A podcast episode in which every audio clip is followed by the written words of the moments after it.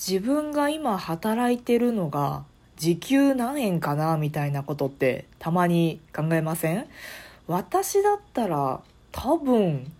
2000円はいかないかな？1000円ちょっと？1000円ちょっとは低く見積もりすぎかな？1500円ぐらいなんかな？みたいなことをまあ考えたりするわけですけどこの間衝撃的なことがありまして、まあ、私の直属の上司係長って言ったら分かりやすいかな、まあ、係長的な人がさらに上のあのめちゃ偉い人に呼び出されたんですよ。まあ別に上司がもっと上の上司に呼び出されるみたいな、まあそれぐらいのことは普通なんですけど、それがね、あの、うちの仕事場と別のところにも仕事場があって、まあ支店みたいなもんですわ。別のところにも仕事場があって、で、呼び出したそのさらなる上司とうちの係長の仕事場はまあまあ離れてるんですよ。車で、車で30分くらいかな。まあ、交通事情込みで片道30分くらいかかるわけですよね。なのに、で、今結構繁忙期でうち忙しいんですよ。やることいっぱいあるんですよ。だけど、あの、上司が呼び出しているからと言って、うちの直属の係長は、あ、あの人が呼んでるなら行かねばってなんか急に慌て出して、もうなんか、いろいろ仕事あるんですよ。もう私はたまたま別に今その時には係長に用事なかったですけど周りの同僚とか先輩とかは「あちょっと待ってください係長これ見てもらいたいものが」っていう状態でもうバタバタバタバタしてる状態にもかかわらず「は何々さんが呼んでるなら行かねば」っつって係長がうちの支店を飛び出してあのちょっと離れた車で30分の支店に行ってしまったんですよね。であのおかしな話だと思いません？あの電話とかねなかったらねもうなんだろう40年前ですとかで、電話も、電話、40年前でも電話ぐらいあるか。まあ、電話もないですとか、パソコンもないです、インターネットもありませんとかなら、もう行かないと話がまとまらないから仕方ないみたいなことがあるかもしれないですけど、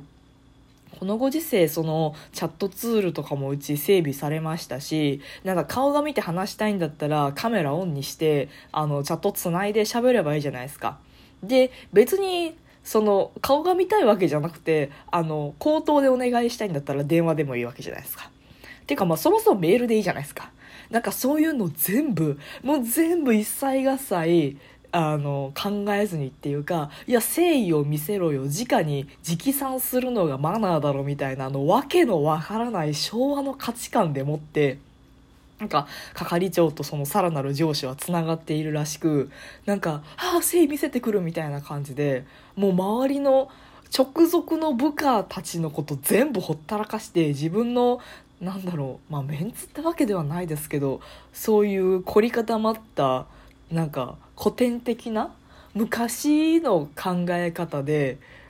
価値観であの飛び出していってあのほったらかす自分の物価をほったらかしたっていうその事実にもうひっくり返ってるんですよ我々若手は。で、特にあの、あの先輩なんかがすっごい業務立て込んでて、あれもこれも係長に投げて、まだ見てもらってないのに、さらに今席を外して、じゃあ、片道30分で向こう行って30分喋って、で、また30分かけて帰ってくるわけじゃないですか。1時間半係長がここにいないっていう、で、しかも、そのうちの1時間は移動時間なわけですよ。で、自分で車を運転してるから、その、1時間の間じゃあメールチェックできますかってできないわけですよ。っていうのでもう先輩がブチギレ散らかしててあちょっと抑えてっていうか怖いからもう喋らんとこみたいな。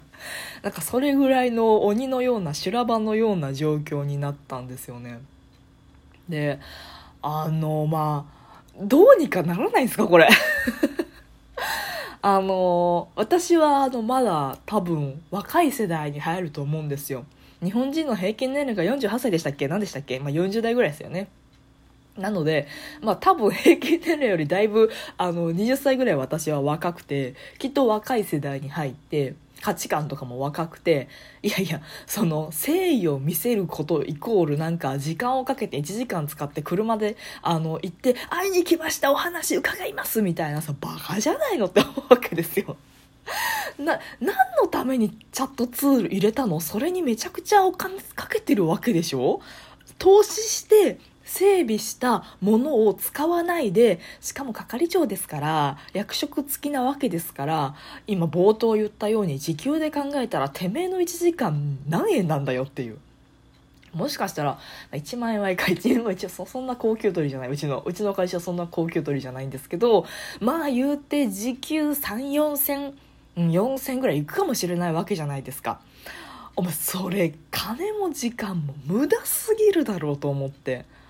あのななんでそういうことになるんですかね。猫だって吠えたい。この番組ではリアルではちょっと喋りづらいことだけど誰かに聞いてほしいこと。日々の雑多な所感をいかに言葉にできるか鋭意挑戦中です。少しの間お付き合いいただけますと幸いです。いやなんかいなんかその礼儀作法とかマナーとか誠意とかがそのお金とか合理性とか時間のコストとかに優先するっていう考え方が、まあ日本にはあるよね、みたいな話。まあ、おとぎ話というかフィクション上ではあるよねってそれは私だって聞いたことはありますけどでもさこんなに如実に典型例みたいなのが目の前で起こってしかも自分の直属の上司がってなるとひっくり返るしかないですよね。なんかね、残業するなとか、まあ残業代出したくても予算が足りなくて出せないぜとか、あの、それブラック企業じゃんみたいなんですけど、とか言ってる割にその辺ガバガバなその二枚舌っていうか矛盾っていうかをどうにかしたい。どうにかしたいけど。どうしたらいいんでしょうね。もう成田先生はね革命を起こすしかないとか若者国を立てるべきだとかね。立てたらいいんじゃないとかね。適当なこと適当なことではないですけど無茶なことというか。どっちにしろ現実味がないなっていうアドバイスしか今のところなんか私の貧困な脳みそでは思いつきませんけどね。何でしたっけ？これはフランスでしたっけ？欧米諸国全部なのかな？サービス残業は犯罪だっていうのね、あの、聞いたことありますけど、要はその、まあ、私だったらじゃあ時給2000円、係長だったら時給4000円ですよね。で、じゃあ1時間残業しましたって言ったら、私は2000円もらえるべきだし、係長は4000円もらえるべきですよと。だけど、あの、1時間くらいは残業にカウントしませんとか、なんかあの、もうこれ以上お金、お給料出せないので、あの、ブラック企業というかあのサービス残業してくださいみたいなまあ日本は往々にしてあるわけですけどそれって私の1時間を経営者の方が泥棒してんのと一緒じゃんと。私の2000円分という1時間を経営者が泥棒してんのと一緒で、それはつまり私のお財布から2000円抜き取ってんのと一緒で、もう窃盗罪です。捕まりますっていうのが、フランスとかその欧米がかなり厳しく取り締まられるっていうのを聞いたことあるんですよね。うん、至極まっとうな話だと思うわけですよ。で、私は財布から2000円抜き取られるなんてもう絶対に嫌なので、もう絶対に定時で帰るようにしてるんですけど、まあちょっとぐらいは残ってよみたいな空気の時もあって負けてしまう時もあるわけですよ。なので、なんかね、もうちょっと、もうちょっといいようになればいいんですけど、まあ私がこんなところで切り散らかしてても、先輩が職場で切り散らかしてても何も改善しないんですよね。不思議ですよね。これ、あの、投票が余ったらいいとか言いますけど、別に投票したからって急に変わるもんでもないですしね。ど、どう、どうしたらいいんでしょうね。そもそも若者がね、全体のパーセンテージ少なすぎて、多分昭和的な価値観を持ってる人が多分多数派だからこの社会がそういう風に成り立ってるわけだからうん困ったなーっていう。あであの私の1時間が2000円だと考えるとですよ。あのゲームとかすごいするじゃないですか私。するじゃないですか私ってか。その娯楽に費やす時間を考えるとまあ1日にその1時間2時間ゲームをしてまあ総プレイ時間が例えば100時間いったらそれってえ100時間だから10時間で2万円で、100時間で20万円か。だから、もしそのゲームで100時間遊べたら、そのゲームには20万円の価値があるってことかなとか、ふと考えたりするんですよね。でゲームって高くても1万円しないじゃないですか高くて8000円ぐらい？私が今遊んでる動物の森だったら本体価格が6000とか6500円でしたっけ？ってことはもう多分つ森私100時間ぐらい遊んでるので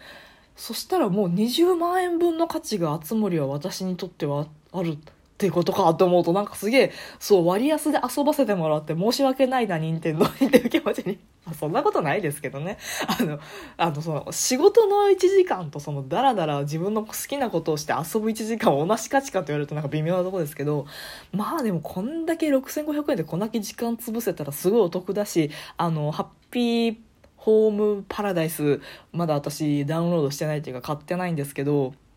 これはね、もう1時、1時間じゃない、100時間遊ばせてもらったってことは十分もう6500円分遊んでるので、